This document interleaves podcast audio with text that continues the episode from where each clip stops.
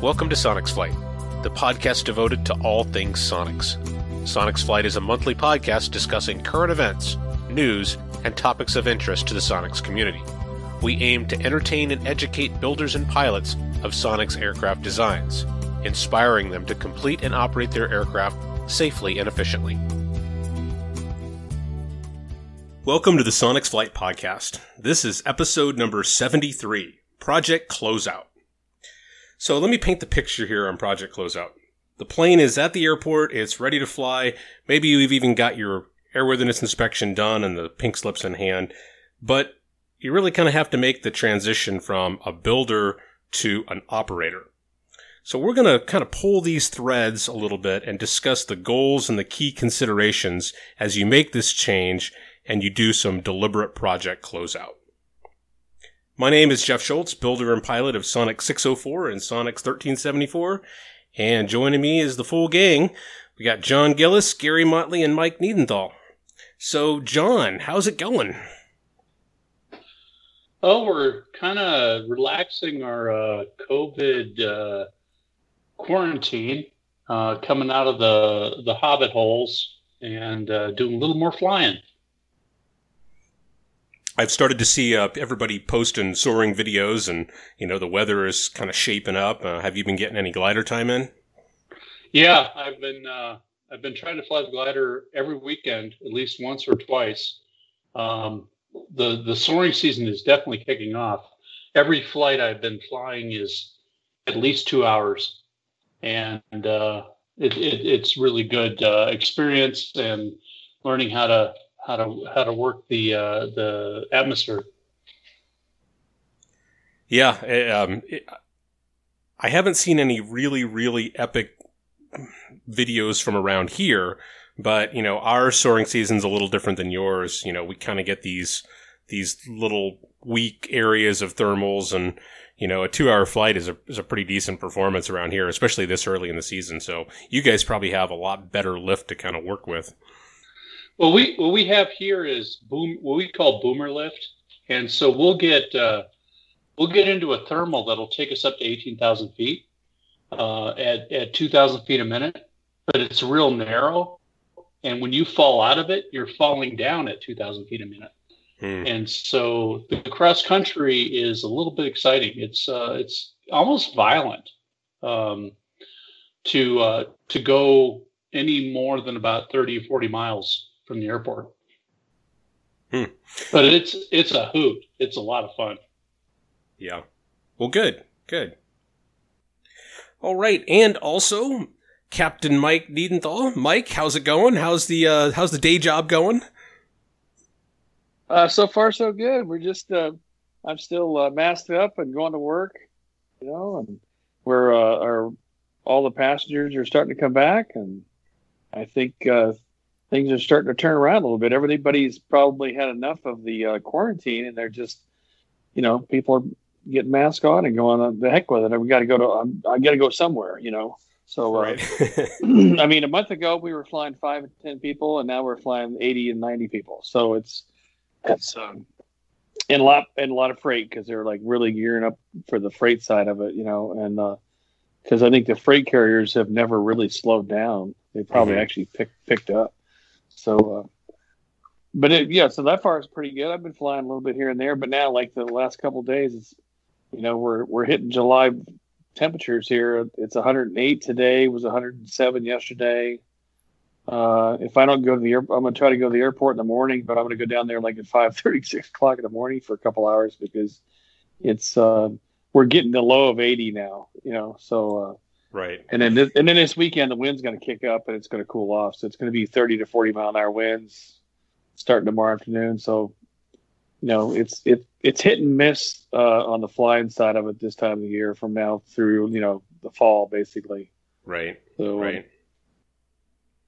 How's the GA activity around your your home airport? Are people coming uh, out, or are they still pretty well no, isolated? No, it's actually pretty good. It's actually pretty reasonable, and uh, they're, they're, the nice thing about uh, where I'm at in Boulder City, uh, they don't. Uh, uh, they actually all the all the helicopter operators and all the tour operators they're going to start up in a week or two, I think, but but they have been not doing anything. So it's been awesome for us GA guys. It's take because you know I always had to worry about getting run over, you know, mm-hmm. between between chopper flights and uh, and we have two different uh, uh, like a twin otter and uh, and caravans and and then they have a jump school there with that that funky looking uh, us uh, New Zealand crop duster looking thing, but they put a cabin in it and then they take jumpers up with that. But uh, but and that guy comes straight down. He just he just pulls the you know, all back to flight idle, just comes straight into the pattern from about ten thousand feet. You know, so. Uh, but it's so it's been really pleasant as far as the GA guy, and they, they've been out. They're they're it's been per, fairly busy as long as the weather is decent, you know. So yeah, well, good, good. Yeah. So glad to hear you're getting out and at least doing something. Um, oh yeah, as long as the weather will will last, I suppose. Yeah, it's hit and miss. It's now it's now we're back to early morning stuff. You know, basically, uh, you know, being being on the ground by nine a.m. Kind of one of those deals. mm, yeah, be all you can be before nine a.m. Right. all right, and Mr. Gary Motley, Gary, I know you've been getting out flying. I saw some of your recent videos on YouTube. How's it going? Oh, doing pretty well, yeah. Um, flying continues to pick up here as well. We've never really been sequestered for our flying here with, with the COVID issues anyway. Um, so yeah, I've been getting some mountain time in. It's been really great out in there. Uh, the weather has been really conducive to get out there amongst the rocks without feeling, you know, any worry or trepidation about it. Um, got a kind of a big flight plan. A buddy of mine is trying to give his wife a surprise birthday party birthday present, I should say. So I'm planning to get her up uh, pretty early Sunday morning and see what she thinks. She's had some flight time before. Uh, I think she even tried to take some pilot lessons, but uh, it's been quite a while. So he's hoping to kind of get her back and motivated and perhaps get her, her license completed again. Yeah, that's good. Are you going to go anywhere special or just do some sightseeing around town or what? Oh, you know, uh, the first person, unless I unless I know them, I, I keep it fairly benign you know, probably just a nice tour along the Denver City line out over Boulder, perhaps, and just kind of make a, a 20 or 30 minute loop that way. Yeah, well, sounds good. Well, I've been getting a little bit of flying in too. We've had some pockets of pretty nice weather, so try to get out there and take advantage of it. And um, now it's just uh, we've had this cycle of good weather and then a, a uh, up to a week of rain, and so we're kind of coming on the tail end of this this latest wet period. So the weekend is looking pretty promising, and get back out there and put a few more hours on the plane. Yeah, I think ours might be uh, hopeful as well. I see your ADSB track there, Jeff. You're, you're doing a lot of a lot of curly cues and zigzags and and uh, looks like wing overs or loops or rolls or something. that's that's just his pattern flying. Oh, yeah. that's the normal stuff. That looks you know, it looks more like John's flying all the time. You know, I, I uh, oh, geez, are, are you guys looking at my ADSB tracks? Because I have no. two now. Or, oh, yeah, yeah. You don't look at those. Don't not look at those. No, I'm going to pull it up as soon as we get off the phone. Mike, I'm going to have to come clean. I've been working on my instrument flying, but you know, oh, with COVID, I can't get a safety pilot, so I've just been flying with the hood. It's not working out so good. Yes. You're flying by yourself in the hood, huh? Right, exactly. oh man. No, I yep. figure when I when I go out over the river and um, just sort of goof off, I've got nowhere to go. I've got nothing to do, so um, I just uh, I'm looking for anything interesting. I see a canoe on the river, I'll circle around a few times, or you know, just sort of goof off a little bit. So but, buzz them, yeah, there you go. Yeah, I I uh, I will not admit to breaking any regulations. Well, the FAA is probably not, they're not they're nowhere to be found anyhow now. So. All right, well, no guest for this. It's just uh it's just the four of us talking about this. So, guys, what do you say we jump right in? Let's do okay. it. All right, so I guess maybe the first thing I want to just kind of set the stage for everyone on this idea of project closeout. So, just kind of with a question, and we'll discuss here, you know, what is project closeout? So when I think of it, it really is the process of transitioning from building the plane to flying and operating the plane. And then there are some very systematic things that you ought to be thinking about to capture all the critical information you need. You're pulling things out of your build files and you're preparing them for your operation period and just kind of getting that part of it done and ready. And some of these things are, are overlooked. I, I think that they are often overlooked but I think that they're really critical for maintaining and flying safely. And especially when you start thinking about, you know, someday we're probably going to sell these airplanes and it's going to go to a second owner. And that's where it really becomes critical to have kind of a good handoff package that goes with the airplane. It's not just the plane and the plan set and the keys. There are some other things that we ought to be kind of thinking about that will be especially useful to somebody down the road, whether they're maintaining it or owning it or, or whatever. So that's kind of, you know, in my head, that's, that's the, the background for this discussion on Project Closeout. Anybody have any opening thoughts on that, or shall we just uh, jump right into the next piece of it? Uh, no, it's a good introduction. Let's just go ahead and you know go down the syllabus here, and we'll hit the highlights as we go. Okay, all right. Well, uh, I guess you know, ha- having done the kind of the overview, there are several objectives that come to my mind on what we're trying to accomplish in this project closeout process that we're going to go through. I think project closeout is important because it wraps up all the efforts that you put into your project. So when you're building the plane, you have you have all kinds of files. You have all your receipts and invoices and stuff like that. You know, you're going to need that. Some of that stuff you're going to keep, some you're going to purge but you have a lot of really important things that's kind of mixed in this random stack of, of documents. You have documents that came with um, your ELT, you know, for continued airworthiness. You have spec sheets on on various things. Some of that stuff needs to make its way out of your build files and into your permanent aircraft record. It also, you know, in terms of objectives, so extracting this key information and kind of getting it into your your your builder not your builder book but your operator's book i guess maybe is what i'll call it. Uh, you know maybe we to think about it you know you, you, i think you're absolutely right. You start off with a big builder's log and folder and so forth. I'm not sure all that i would necessarily put in the the poh manual but what i did is start to transition a lot of those receipts or or um, manuals or how to's or whatever it happens to be into from a builder's log to a maintenance uh, maintenance manual. And so yes. I have separate maintenance manuals that I keep things in there like the ELTs and you know uh, what what comes with the brakes, for example, on how to rebuild them or parts that type of thing.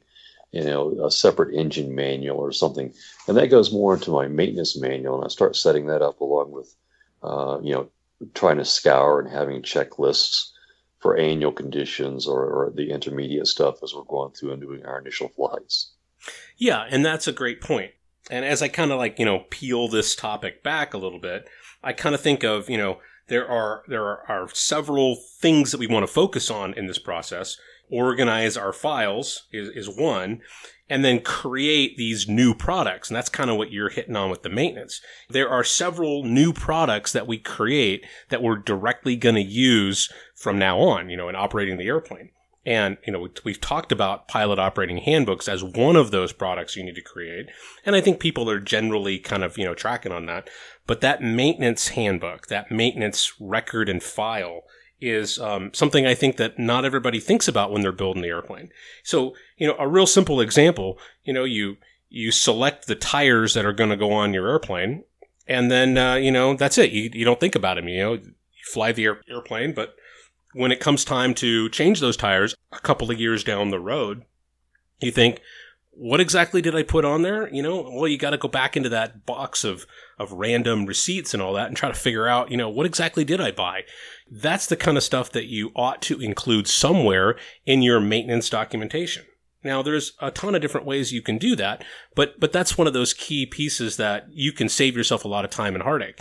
And if it's not a couple of years when you're trying to do that, but it's 10 years later when a second owner's trying to do it, you really can save a lot of head scratching and heartache by just kind of thinking about, you know, what do I need to, to have in one place to maintain this airplane? Whether it's a quick spec sheet on all your torque values, or it's your key part numbers that, you know, you're going to use for servicing, or it's just a procedure, you know, like, hey, where is that manual on how to assemble these brakes? I can't remember how to do it. It's been years since I had my, my hands in there. And it'd be nice if I had that procedure someplace that I could get access to. Yeah, and things like your schematics for your, perhaps like strobes or lights or you know all those kind of little bits and pieces things that you might need to get your hands on. Right, and um, you know I kind of call those your systems diagrams. You know, for Sonex, you think systems. You know, I don't really have a lot of systems. Well, that's not entirely true. We we really do. We have we really kind of have three things we got to think about. You have the aircraft systems, which is really just kind of the mechanical stuff and and um, maybe it's just you know where's your lubrication points that you need you know where are those bushings that need to be hit with a certain type of lube uh, you have your fuel system that you probably need to do something whether it's just inspecting or, or maintaining or something like that. You have the electrical system which you're going to have some sort of drawing that captures what your electrical system diagram is. And then you have your avionics which is all those things about you know button pushing it could be something as simple as here's the quick summary that I extracted out of the EFIS manual that just talks about how to get into the settings menu and uh, and program it. Because once I got it programmed, I'm not doing that all the time, and maybe I don't even remember where it is in the manual. But I can take the key flowchart or the key tip sheet and just kind of stick it in there, so I, I have a quick reference to go back to. Well, the last couple of months of quarantine, you should have had plenty of time to go through that 500 page Dynon manual. Uh, I've got it practically memorized. I figured you would. so the other thing, Gary, uh, we sit down when we're building the airplane and we think, okay, I'm going to make up my electrical system diagram. And everybody has their own technique they're going to use. Maybe it's um, just uh, you're, you're hand drawing it on some paper and you just stick that hand drawing in your in your builder book, or you do it on a on a paint program or a CAD program, whatever. But undoubtedly, that drawing is a game plan going into the build, and you're going to make some sort of changes or deviations. You didn't start off thinking about ADSB when you drew up your diagram, but three years later, you know, you're putting ADSB in or you change something out. And so I think most builders are pretty bad about going back and saying, let me, let me pull that thing back out and actually take a look at it and see, you know, how, how, how close is this diagram to the as built condition? You know, we do this in construction all the time. You got your plans for your building, but you're making changes all the time and you have to go back and capture those changes and update the drawings so that you have a, a usable reference at the end. And so we ought to do that. We ought to go back and clean up those drawings and, and make sure that the final configuration is captured, stamp it final and stick it in your maintenance book. And a lot of times, if we don't do that deliberately, all we're going to have is version 1.2, and it, we know it's not right, but we never actually articulated how it's not right. And I'm probably guilty somewhat of that as well, but hopefully my fingers and toes crossed, as John will probably attest. Uh, that little wire label labeler that I had, I, I really hope it's going to save my bacon as my short-term and or long-term memory starts to fail me. Yeah, Jeff, what you're saying is it that's that that's our that's the uh, the oracle. That's where we should be going to. But you know that none of us can achieve that. So we're going to have a little problem. We're going to switch something out. We're not going to go back to documentation and update it. You might, and I want to buy your airplane if that's the case. but I, I we have. Uh, I've seen so many experimentals and even uh, certified aircraft that you look at it and you go, this is of no relation to the documentation. And you just got to figure it out. That that's true, John. And I think that maybe just getting people to think about this, they might be able to take at least just a step in the right direction. And perfection is a pretty tall order. Yeah yeah, you're you're a preacher in this, and we're all sinners. And I guess the uh, it, it, it's not a bad thing that what you're pushing for, but you know, a lot of us can't achieve it. Yeah. Well, you know, there's that old kind of joke that says, you know, the job's not done until the paperwork's complete. And um, I think there's a lot of truth to that, you know, not just in building Sonex, but in, in a lot of things, you know, whether you work as a project manager on a IT project or you, you know, you're building buildings or whatever. there is a, a deliberate effort at the end of the project to go back and cross all the T's, dot all the I's, and just make sure that everything is done. Update the manual and deliver it to the customer. And we ought to just adopt some of that thinking and try to just, you know, encourage ourselves to, to hold it to a little bit higher standard. I'm kind of coming from a different direction where where mine was a project and like the panel was done, but the guy who did the panel was not the builder and he did a really nice job of schematics, you know. So, but then we changed a few things over the nothing crazy, just uh, basically uh, electrical connections, I think, with with your help, with you guys' help. But uh, so I'm coming from a different direction. I'm trying, and then I had to get my manual, my build log together. So I think it's an ongoing. Every time somebody talks about something like what we are today, I'll probably go back through now and go, well, I need to reorganize my little my and, and, like do what Gary did, make it more of a split it off into more of a maintenance side, you know, versus uh, the builder side. But you know, I'm coming from a different place because it's like it's kind of a mishmash for me because I didn't I finished it, but I didn't start it, and I have different things going on with the builder log, and so I'm coming, you know, not not start from scratch like you guys did, basically. Yeah, well, and I, if I think about you know regular certified aircraft as maybe as a as a model for discussion here, you know, part of the annual inspection is to inspect the airplane and make sure that it complies with its type certificate. The type certificate is the thing that says this is exactly what a Cessna ought to look like.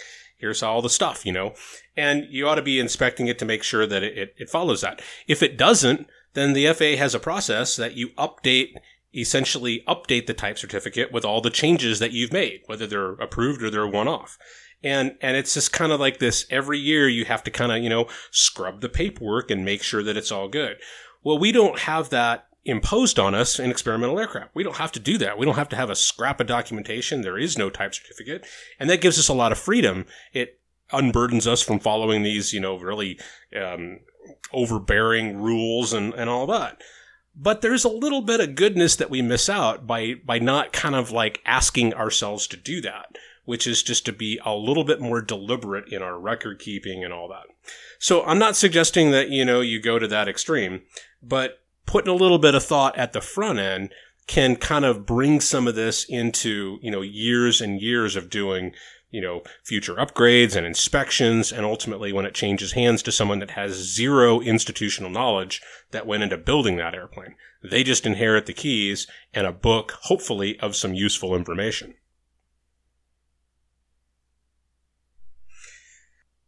Let's talk about these records. Maybe this will help kind of maybe clear up some of the stuff. So I think if uh, I think most builders are kind of like me in that you tend to save everything. You know, you, you got a product manual from Aircraft Spruce, and you know you throw the, the sheet in the in the shoebox. You know, you got a receipt from AutoZone for a can of carb cleaner, and you're like, ah, do I really need to keep this? And you know, maybe that ends up in the shoebox too. And you've got invoices from avionics, and you just got a bunch of a bunch of stuff at the end of the project. At some point, you need to take this shoebox of random stuff and you need to figure out what to do with it. And you just got to kind of like start putting it in piles. You know, this is the discard. I don't need any of this stuff. You know, throw it all away. I didn't need that carb cleaner receipt. You know, what for? Get rid of it. Clean out the, the things. Other things that, you know, you know, hey, this is important. This is my electrical system diagram. This is, uh, you know, that cheat sheet on the engine that I, that I, that created or I found. Um, you know, that ought to go in my, in my my permanent stuff. That's going to go in my book, my maintenance book. And then you have a bunch of other stuff that is just kind of archive documents. But you got to kind of go through your records and start extracting these key things. When you have that stuff set aside, then you can start thinking about, okay, so now that I've identified the most useful and important stuff, let's start building, like physically building this maintenance book. And Gary, um, I like what you were saying about, you know, about how you were going through that. Maybe you just elaborate a little bit on what does what does your maintenance file or your maintenance book look like? Well, sure. Um, well, of course, you know, when, uh, we could even just go ahead and start with the engine engine maintenance manuals. You know, AeroVee was uh, published one, Aero Conversions did. You know, Jabiru, I'm sure has one. UL Power that I have has one, and so uh, you know, I always try to keep the most current service manual in my maintenance manual for the engine, Mm-hmm. uh, just to start with. I, I also have in there, although you guys are typically using fixed pitch propellers, so that kind of makes things a little bit simpler. Uh, but of course, if you have a uh, a data sheet on the propeller, that would be something I would put in my maintenance manual, uh, so that you can easily refer back and find out, you know, length, pitch, whatever happens to be, um, that you could reference if you needed to have something else done. Um, next things that kind of go down through, of course, is to have uh, um, my annual condition inspection check sheets in there uh, that I can use on a, a, regular basis and keep things going that along those lines. Um, if I do have um, systems things that are going to need repair later on, I think I touched on the brakes, for example. Matco brakes is what I'm currently using, uh, but they they give you a whole little uh, you know manual that comes with it for assembly. But in there, you also have your your repair part numbers as well. Say, for example, you eventually need to get your re- brakes relined, which I did uh, a few weekends or a few months ago. Um, that gives you the, the the ready access. You know, what model brakes do I actually have out of the plethora that they have in their catalogs, and they're going to be all very very similar. So knowing exactly which make and model of brakes she has makes it easier to get parts later on. Um, and the list kind of goes down. If, if we talk about uh, maintenance manuals, though, this one actually probably goes more into the pilot's operating handbook, which I'm sure you'll get to later. Um, but as you're installing items, it's really, really helpful to jot down all the serial numbers of all those items that you're sticking in the, your panel that you're not going to get easily access to later on. Your comms, your transceivers, your your EFISes, your, you know, whatever it is you're sticking in there because um, later on, as you need to start talking to um, the companies, whether you're having you know technical issues or you need to get a return merchandise authorization to, to send something back, they're going to want to know what the serial number is. Typically, right offhand, at least Dynon does in particular, uh, before they give you an RMA. And so, if you have that in your equipment list, uh, along with the serial numbers on that equipment list, it, I think it'll make your life a lot easier down the line as well. Yeah, that's right. And I think we tend to overestimate how long we're going to retain all these little random bits of trivia in our airplanes. For example, you know, you got to grease the wheel bearings, and so you pull the wheel bearings out, or you, when, maybe when you're first building it, you grab some grease and you goop them up and you install it. And then it comes time to service them later, and you think, what exactly did I use? I know I used some grease, but you know, it's like, well, I can see it. It's in my garage. It's in a yellow can in this corner of my garage. But for the life of me, I don't know what that stuff was called. If I had to buy a new tube, I have no idea. You ought to write that stuff down someplace, you know, and just to make it easy to go back and, and refresh your memory on that kind of stuff. And if you create a little, you know, quick reference guide, you can put that in the front of your maintenance manual with all those key little things, like you say, part numbers and serial numbers, um, exact model numbers of the things you're talking about. You can list all the commonly replaced items that you might need to use at annual. Yeah, spark plug, oil yeah. filters, air filters, whatever. Exactly. And so you have everything, you know, right there for your own use. And again, you know, for, for future owners, they're not going to know any of that stuff and they're going to rely on that kind of stuff. So anything that you would have to pull out of your memory, you ought to just jot down on some sort of spec reference sheet and throw that in your maintenance manual. And it will grow over time. And if you, if you just have a, uh, you know, a couple of post-it notes that you stick to the inside of your logbook, you know, you're never going to really capture information. If you have a a sheet in your manual that you know is sitting in, on the plane when you're doing your annual, annual instruction, and you think, "Oh yeah, I, I totally forgot about you know whatever the air filter." You know, well here it is. I'm looking right at it. I can jot it down um, you can build that information and just um, build it over time. You know, write it in there with pen on your spec sheet. And if you get around to updating it later, great. You can print out a new one that looks real nice and fancy. Uh, but you've got it all right there. You have a shell at least to build off of. If you never get started, you're never going to get over that initial hurdle of, of starting to capture this information. Yeah, and especially when it comes time to doing your annual condition inspections. You know, initially when I started doing these things, then I say, gosh, what's the torque value for that for the prop bolts or or whatever it happens to be, and you, you keep having to scrounge through lots of different places as you start to develop your condition inspection sheet, if you can incorporate those kind of values, uh, torque, spark plug settings, uh, gaps rather, or or valve uh, lash uh, gaps, uh, and put that and just go ahead and have them write write them down as you're going to use them in your condition inspection list. It just makes life a whole lot easier. Right, right. And Gary, um, you mentioned uh, maintenance and service instructions from a manufacturer. I'm just thinking about like a prop. A prop would be a good example. Your prop comes with a few documents that, that are included from the manufacturer.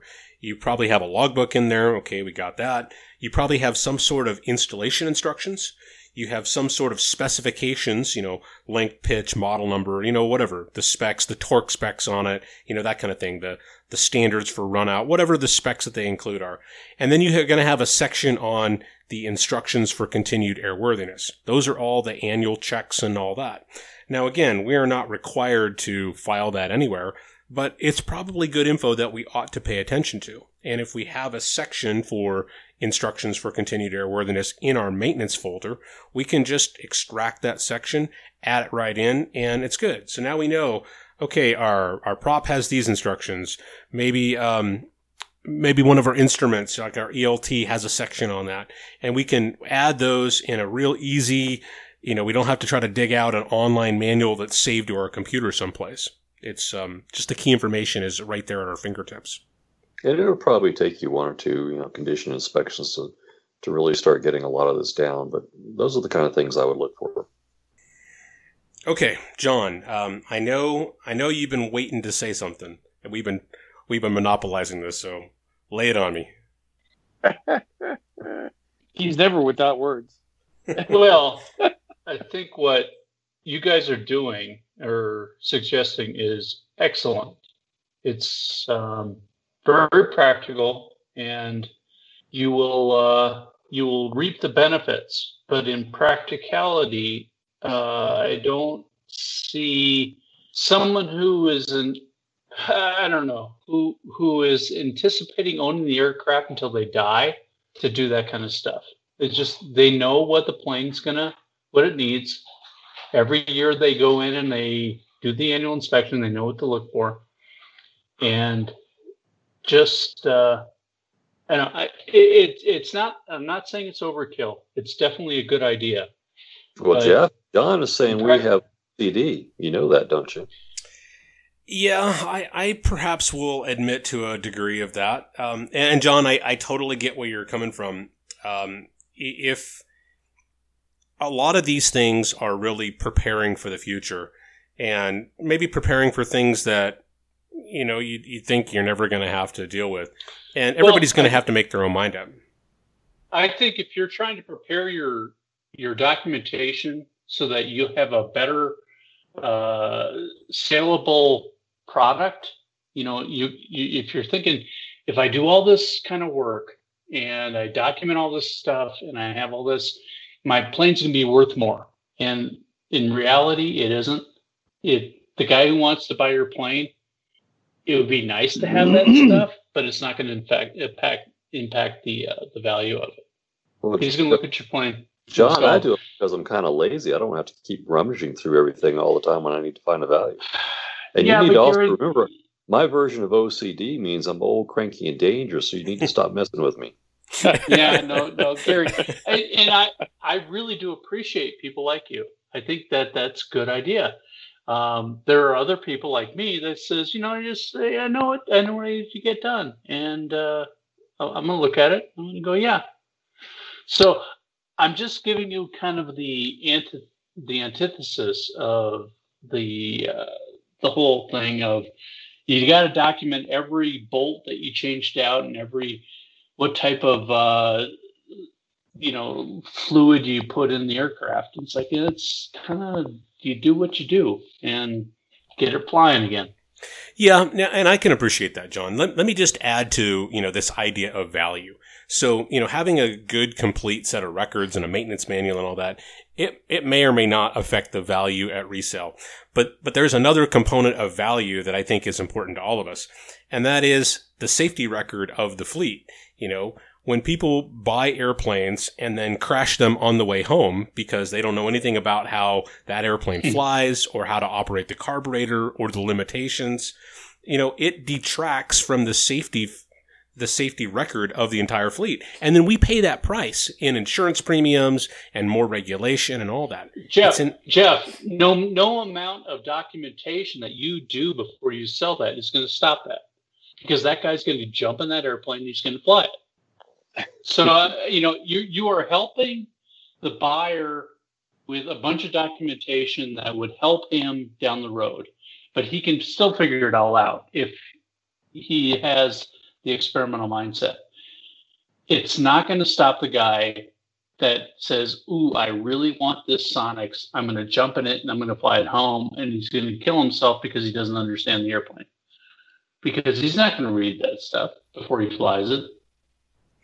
I think that we as builders, we, we ought to be thinking about the bigger picture and documenting our projects, documenting our choices, providing instructions for somebody else that has to maintain or operate it. I think all of that gets us into a mindset where we kind of try to take ourselves and hold ourselves to a higher standard. And I think that that alone is a good reason to try to promote this amongst the Sonex builders. Hey, Jeff, I'm not.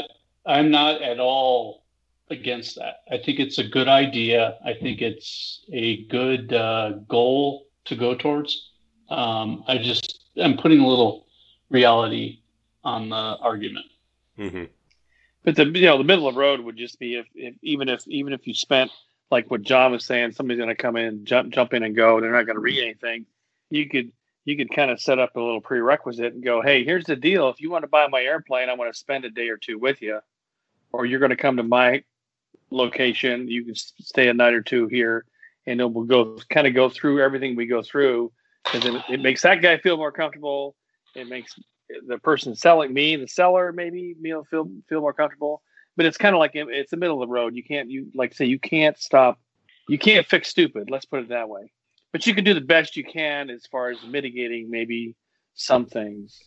Right. Uh, And if you have, Mike, if, if you have a, a good pilot operating handbook and you have a maintenance record and a, a maintenance manual and you have an annual inspection checklist, when that builder, when that, when that second owner comes to buy that airplane, now you have something to build a productive conversation. It's not just, Correct. yeah, okay, don't run out of gas, you know, have a great time. Now you can Yeah. say, let me, let me tell you about this airplane. Let's go through the POH. Let's go through the annual inspection checklist. And I'm just going to tell you the things you ought to be looking for. You know, let's talk about some of the peculiarities of this particular airplane. You have a basis to work from by putting in that work up front. I think that that's the type of thinking that can help, you know, change some of these, you know, very early second owner type of incidents that we have.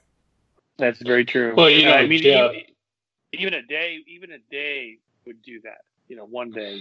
Well, and, and Jeff, I've been working with another uh, uh, second owner who has um, he's constantly asking me questions about his Jabiru and things, which is great. Um, he didn't get any of that documentation from the original builder, and so he's kind of flying blind. And so you know, he, he comes up here and he goes, "I got an oil leak here. I got." I'm not getting the performance I need out of here. I'm trying to think how I can do a heat muff. And I give him advice, but you know, and, and, and if you had that documentation that you're talking about, yeah, that would help. But it's still a matter of having an experimental mindset to say, I need to figure this stuff out myself. And uh, I need to move ahead with my, my own skill set. And more documentation is great because it gives me more information to work from. But uh, you can't approach this like I just bought a Cessna 150 and it's certified, and I expect it to be exactly the way it came from the factory. Yeah. And John, I, I think you hit something, you know, really important. Second owners have much less invested in getting their airplane flying. They saw an attractive airplane at a good price and they jumped on it. Now they're excited to go fly their new toy. They don't have any of the thought and hard work to, uh, that really, you know, a builder puts into getting themselves ready. They didn't have any of the ground running and testing and tuning on that carburetor to make sure they really understood what, you know, what was going into it. They, you know, to basically just shortcut that entire sort of learning process and jump right into the pilot seat. And, and that's a big problem, I think, for second owners in general. If, if that particular person recognizes that it's on them, then they're going to get smart on it and they're going to, they're going to do whatever they can to educate themselves. But a lot of second owners don't necessarily see that and they just, you know, hey, it's like uh, buying a used car. It's a car is a car, right? I jump in and I go, and that's not necessarily the case on a custom built experimental airplane. Well, I call that the experimental mindset. If you don't have that experimental mindset, and you go buy an experimental aircraft and expect it to be very similar to what you flew in in the general or the uh, the certified uh, realm, you're going to be really frustrated and disappointed because you know it's the wild west when we get into the experimental world and it's not what what uh, you know you, you can find things in your build that like wow why did they do this? Right. Okay well on a on a little bit different note uh, I think there are a couple other things that we can use this project closeout process to kind of get our heads wrapped around. And part of that is, you know, we're, we're making this transition from building to flying, but we can, we can kind of think out a little ways into the future and plan for some future operations. So the day the inspection is done doesn't mean that you're done building and modifying the airplane. So you can start a punch list of little things that need to be fixed or maybe refinements that you need to implement. And then you can also have your wish list of maybe future upgrades. You know, maybe, maybe something that you're thinking, oh, I'm not going to put those autopilot servos in now. Maybe I'll come back to it and do it later. Maybe I need this or that. And this is a good place to, to kind of like, you know, maybe think about some of the other things we've talked about. You know, do you really need that custom little gadget that you think you do in your building? Well, maybe you don't. Maybe you just fly it for a little while, put it on the wish list, and you're tracking it. But now as you're gaining more experience, you're thinking about, okay, now I better understand the mission of this airplane and what's really kind of important. Now I can maybe kind of, you know, think more critically about how valuable that wish list item is and when I might want to incorporate it. Well, Jeff, what you're really talking about there is a squawk list. So as you're going through first flight to probably your all the way through your phase one, you're going to come out every flight with a squawk list of I need to deal with this. You know, the trim wasn't right. The mixture wasn't working with the way I wanted it to. Um, I had a high CHT on number two cylinder, whatever it is. That's the squawk list, and you'll be working through that. Um, the want list is as you're flying it, you go, boy, it'd be really nice if I had autopilot, or if it'd be really nice if I had, uh, if I could get rid of that little buzz in the radio, you know. Um, it, it might not be uh, impact on flight, but it's like, yeah, I, or, you know, I, the sunshade. I, I would like, I really like to have a sunshade. So you have to break it into two different things. One's a squawk right. list and one's a want list. Yeah, and, and this is a good place to if you you don't want to get necessarily so bogged down on trying to anticipate every little want that you never finish the airplane. This is a good chance to, to be able to kind of separate some of those things. Do I need extra pockets that I can stash things in flight? I don't know. Maybe yes, maybe no. But you can start thinking about that as you're making this transition. And that's one of those things that I think that you can kind of start building as you make this project closeout transition. You can start building. This is what I think is on my want list here's everything that I think, and here's here's how I think I'm gonna feel about it, or when I think I might want to do it.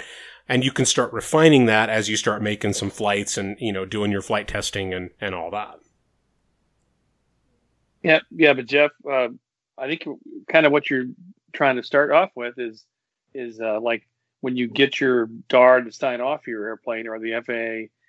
Between that and the first flight is what you're you're kind of talking about. What you might want to try to tidy up before you try to attempt to make you know and that, that even goes even through like uh, with me just flying with you a couple of times like i did you know get some stick time i mean you got to think about insurance you got to think about where you're going to keep the airplane you know it's there's a lot of things and then you got to decide whether you know do, do you got to do some high speed take you know taxi runs and things like that. Um, that's kind of what you're talking about between the the actual sign off and the and first flight, right? That's kind of what you're. Well, that that's part of it, but um, it's just. I mean, you for sure have a squawk list after that, of course, you know, but. Uh, yeah, it's just um, it's just another component of I think the deliberate thought process of I I need to I need to wrap up being a builder and I need to get my head wrapped around being an operator. Right. And this idea that I'm going to have some squawks and I'm going to have to have a way to track and address them. And I'm going to have this wish list. Maybe there's already a handful of items on it. And, you know, I can start kind of building this out. You know, I'm, I'm, I'm at the point where I'm, I'm done with the, with the majority of the building, but I'm just kind of, you know, thinking about the future, future operation. And this is just one more component of this deliberate process. Yeah, I agree. I just uh, it's just even even down to like uh, having uh, like I had no upholstery, and I think I think John let me have a, a piece of seat that he had, or, or I had like foam or something, and and uh, then I had to come up with some other kind of a seat before I wanted to fly, you know, and and uh, so there's I'm just saying you the creature comforts, you know, you're looking you're thinking about putting in eventually, you know, so right, right. All right, and there's one other thing, and uh, you know, this is something that you know that that I feel very strongly about. But I'm thinking as you know, as someone who has been involved in project management and you know, working projects and and and things like that in various capacities. This is kind of a personal growth thing. When you finish out a project, you need to take a few minutes and just reflect about your own experiences in that project. You know, we have this concept of creating a lessons learned register or a lessons learned list, and it's it's part of the, the discipline to, of yourself to look at the project and say, you know, what did I learn in this project? You know, ideally you're building this as you go, but a lot of times it's kind of in the back of your head. You know, there's some things that are firming up and gelling over the years you've been building, but until you sit down and you think, you know, what what advice can I really distill maybe for someone else who's going to, you know, build a Sonex down the road? Or just, you know, what did I learn about myself? How did I grow? What are the things that I took away, whether it's in managing the finances and the time of the project, or it's a specific building thing, or whatever, or maybe it's about your own mission and tastes, you ought to spend some time when you're making this transition and look back at your building experience and, and just go through a lessons learned process. Write these things down, capture it.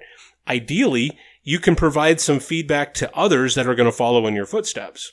You know, hey, here's the 10 things I wish I'd have done differently or I wish I'd have known. Or here's all the things that, you know, that I think you ought to incorporate.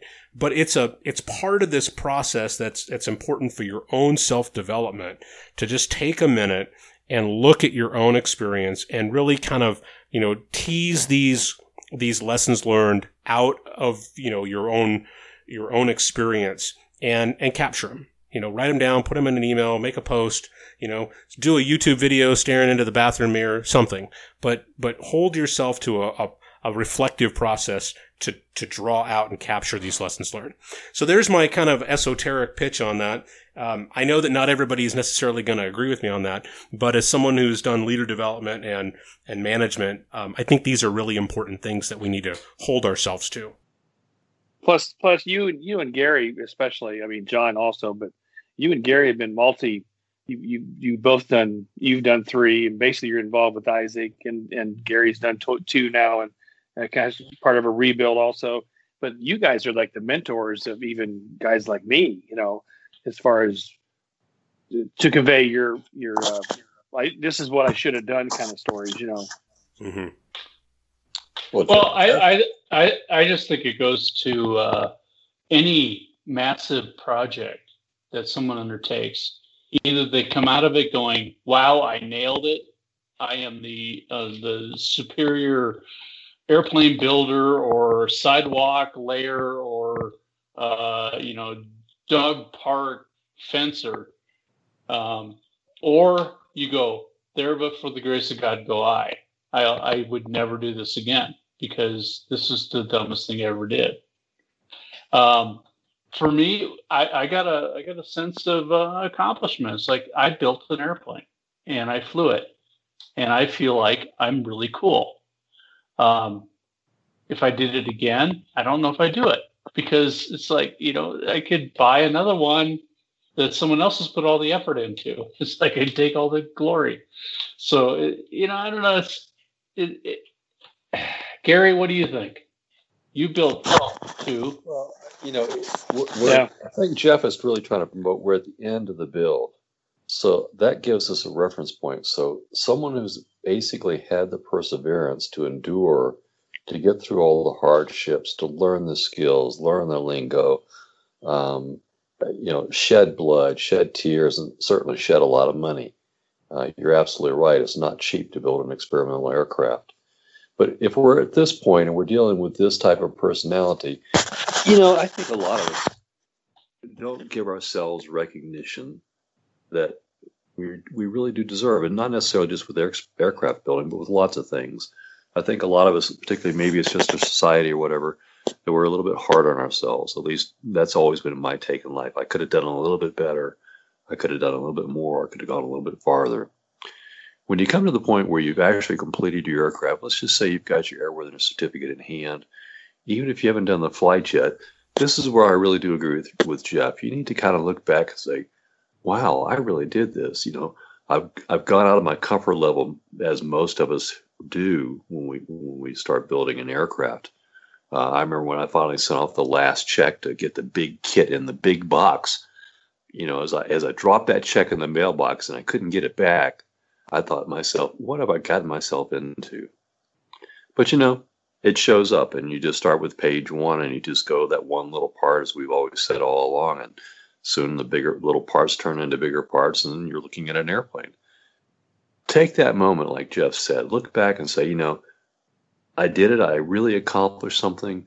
You know, accept that you've made some some major accomplishment in your life. Could it be better? It can almost always better, and I don't care who's building it. You know, you go to the Oshkosh winners. I bet you could walk up to them and say, "What would you like to have done differently?" And I bet they would give you a whole long list of things and that's going to be the way it is for all of us. But do do pat yourself on the back. You know, I really did appreciate that plaque when I flew uh, the Zenith out to Oshkosh two years ago, and it was their perseverance plaque. It was a nice little wooden plaque when you went to the home builders uh, to sign in and register that you're you had brought your aircraft and you're camping and so forth. They sang a nice little song, Jeff, as you remember, and I just thought it was outstanding. And that's something we probably do more for ourselves. Yeah, and you know, Gary, th- this idea of being reflective and and capturing lessons learned, it's not about cr- criticizing your effort.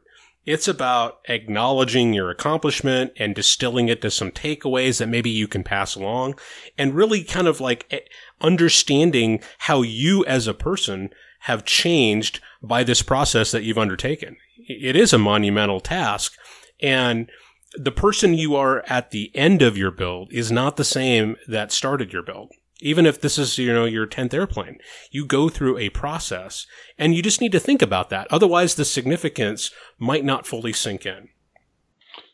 You know, Jeff, you're, you, you, you're, um, hitting a point. People that, that accomplish the build of an aircraft are not quitters. They have uh, achieved a lot of uh, I don't know setbacks, um, frustrations.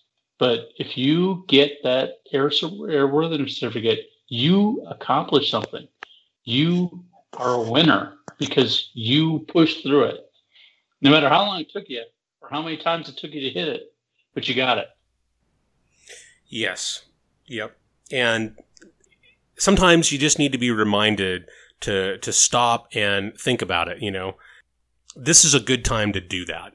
You know, to kind of you're you know you're making this transition. It's a good natural point to pause and reflect. And I just don't want people to kind of miss that because they're they're just thinking, okay, what's the next task? Flight testing, and then I'm you know I'm going to fly to this fly in, and and you know we kind of just you know we're we're goal oriented and we try to achieve, and we're always pushing ourselves. And this is a good place to build in a pause and and do this reflection. I agree. I agree. All right. So um, I, I think that maybe that's a good place to start wrapping this up. You know, kind of a good, you know, feel good. Think about your accomplishments. Give yourself the credit that you you deserve, and then just you know be a little bit deliberate in thinking about the future and what you want to accomplish, and and and capture some of the details and make it easy on yourself. So maybe now I'll just uh, you know kind of give you guys a chance to make any final thoughts on, you know, stuff that we maybe have slipped over. Or I have a couple of just random thoughts that popped into my head on. Um, anyway, so um, Gary, I'll just turn it over to you. Why don't you give us some of your final, final random thoughts or summary thoughts? Just do what you said. Take the big deep breath and recognize your accomplishment. You know, there's still lots more to do, um, but you know you have time to do that. Good. Mike? Well, it's, you know, I would just say the same thing because I did something, you know, even with all you guys' help, you know, uh, I've done something that I've never done before. And so when you get to that certain point, especially when you get right the day before you're going to fly it or whatever, you're like going, wow, it's like, I'm actually going to fly this thing tomorrow. And it's pretty cool that you, uh, of, of all the, how you push through, even with, uh, you know, with whatever other issues were going on in your life at the time. You know, you just it's uh, you look back and slap yourself on the back. You gotta you gotta do that once in a while. Yeah, absolutely. And thank all your good friends. See, right? yeah, always a group project. Yes. Yeah, yeah. It's that you know it takes a village type of approach. That's correct, especially with me. There's another saying about a village. Every village has a something or other, but that's a different yeah, saying. I was, I was, thinking the exact same thing for John, but I thought I'd get it. I don't know. okay, uh, John. he's, he's, not. Ta- he's not talk- talking. Well, you know, I, I've kind of gone through this the pain twice. I, I had a flying airplane that I had uh, perfected to my uh, to to where I thought it was the best Waiex ever, and then I uh, got silly and bought the B kit, tore my airplane apart, and put the B kit together. And uh, now I'm flying the B kit. I got seven hours on it, and I'm getting kind of excited about again. So um, I've gone through this twice. Um, but everything that Jeff said is correct. Um, the documentation is important, and um, I am failing on that, but I understand it. But it, it, it it's a very fun process to take an airplane and keep um, I don't know, uh, working all the issues that you see with it it's uh, satisfying. I'm doing that with my glider too. I have a, a PIK-20 that I uh, purchased last year. Uh, it's been in uh, mothballed for almost 20 years, and I'm bringing it back up, and I'm having the same exact issues with it. Um, to bring it to a point where I'm comfortable with it. So I'm kind of bifurcated on my uh, you know, I'm, I'm about 30% Sonex and 70% soaring right now. Yeah. Well, and it's nice because, you know, whatever the demands of the day call for, um, you know, you can just go off in that direction. So it's, it's nice to have that. Nice to have options. Yeah. That's correct. Well, well I think, uh, you know, maybe just my final thought on all this. Um, it, it's a process of being deliberate, of anticipating, of thinking about, you know, what what are we trying to accomplish as we move into this next phase of, of owning and operating the airplane and then just being deliberate about setting yourself up. And i think maybe uh, the way to kind of summarize it would be i think a really good goal to, for us to shoot for would be if you were to take your airplane, you know, you're, you're, you're loaning it to a friend, you're dropping it off at the local A&P to do a condition inspection, you're selling it, whatever. If you were to take your airplane and hand them the maintenance manual book or whatever, whatever the book of stuff that they need, here's the book, here's the keys that the goal should be that they have what they need to be able to, you know, maintain your airplane, to do an annual on it, to, to know what the important things, to own and operate it, you know, as a second owner. That's the goal I think that we ought to try to work towards. And I recognize that not everybody is gonna, is gonna see it the same way, but it's a, it's a good opportunity to maybe just move yourself in that direction. All right, guys, and with that, I think that that about finishes uh, the project closeout topic. I do want to make a, a quick note. Um, there are a few fly-ins coming up, and uh, we know that the the whole virus situation has impacted everything, and fly-ins have been, you know, basically just sort of canceled at least recently. But we have a couple of Sonex specific things that are coming up in the next couple of weeks. So we have the ongoing uh, virtual fly-ins that are being hosted on Zoom, and Robbie Culver has been doing a great job of keeping this up and going and making it interesting. So for anybody that has not participated in one of these virtual fly-ins, go to the show notes. You can find the link, or you can go to the sonexbuilders.com or sonexbuilders.net forum page and you can find the virtual fly-in and give you all the details on how to connect. It's been fun. It's been an hour, maybe an hour and a half of uh, a couple of topics and some project visits. So, you know, it's, it's audio and visual. So you can see what the person is working on and, and looking at their custom, you know, install of whatever. So it's, it's been a good time. I think we'll probably keep doing these at least for a little while longer. So if you haven't checked it out, go take a look at that. And if you do need to get out and about someplace and you're in the Midwest, we have a couple of fly-ins coming up. The Midwest Sonex fly-in is still a go. That's coming up on June 6th, so that's just a just a week and a half or so away. That's down in Arkansas, so you can find the link to all that. And uh, a new one that just popped up is the Bally Bomber Bomb In. So you guys know the Bally Bomber, that third scale B-17. Well, the guy that right. built it is in Illinois, and he is opening up his hangar and said anybody that wants to come, he will give personalized tours and let you, you know, get up and pl- close and personal and really take a look at it. And so we're going to do that on Sunday, June 7th. That's going to be in Dixon, Illinois. So if you're in the area, come on over. This might be one of the last times to see this thing up close and personal. And uh, Mike, um, you know that plane is for sale. So you know, if, oh yes, I need, I need that yeah, if you need something a little different, you know, um, you, you, already got plenty of multi time, so it shouldn't be a problem for you. There you go. Yeah, sure.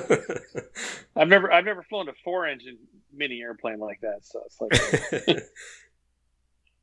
I I, uh, I think the the proper way to think about it is not to think of it as a four engine airplane. It's just a single engine airplane because if any one component of that single engine fails, you're still coming you're down. You're glider. That's right. You're gliding. That's right. I agree. All right, so I'll have the links on on those things, and you can find the details on them.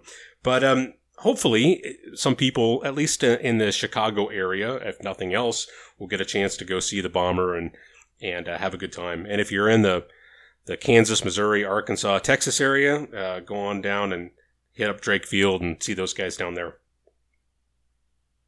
All right, guys. With that, I think that that's about it for the announcements. For everybody listening, uh, thanks again for joining us. Uh, you can find the show notes at sonexflight.com slash 73. You can subscribe to the podcast using your favorite podcast player, iTunes, Apple Podcasts, Google Play, all those, or you can go right to the webpage and listen to it there. Uh, all of our links are, are on the webpage for, for the different podcast services. You can find our feedback email link if you need to send us an email and uh, go in there and, and check all that out. With that, guys, I'm going to say uh, happy flying. Hopefully, the weather will cooperate. Mike, I hope the weather gives you a break and doesn't just uh, you know burn you to a crisp. And for the rest of us, I hope the rain yeah, same here. Away. Thank you. Yeah, I hear you. John, Gary, um, be safe this weekend, and um, we'll talk to you again soon. All right, buddy. Good job. All right. Nice work.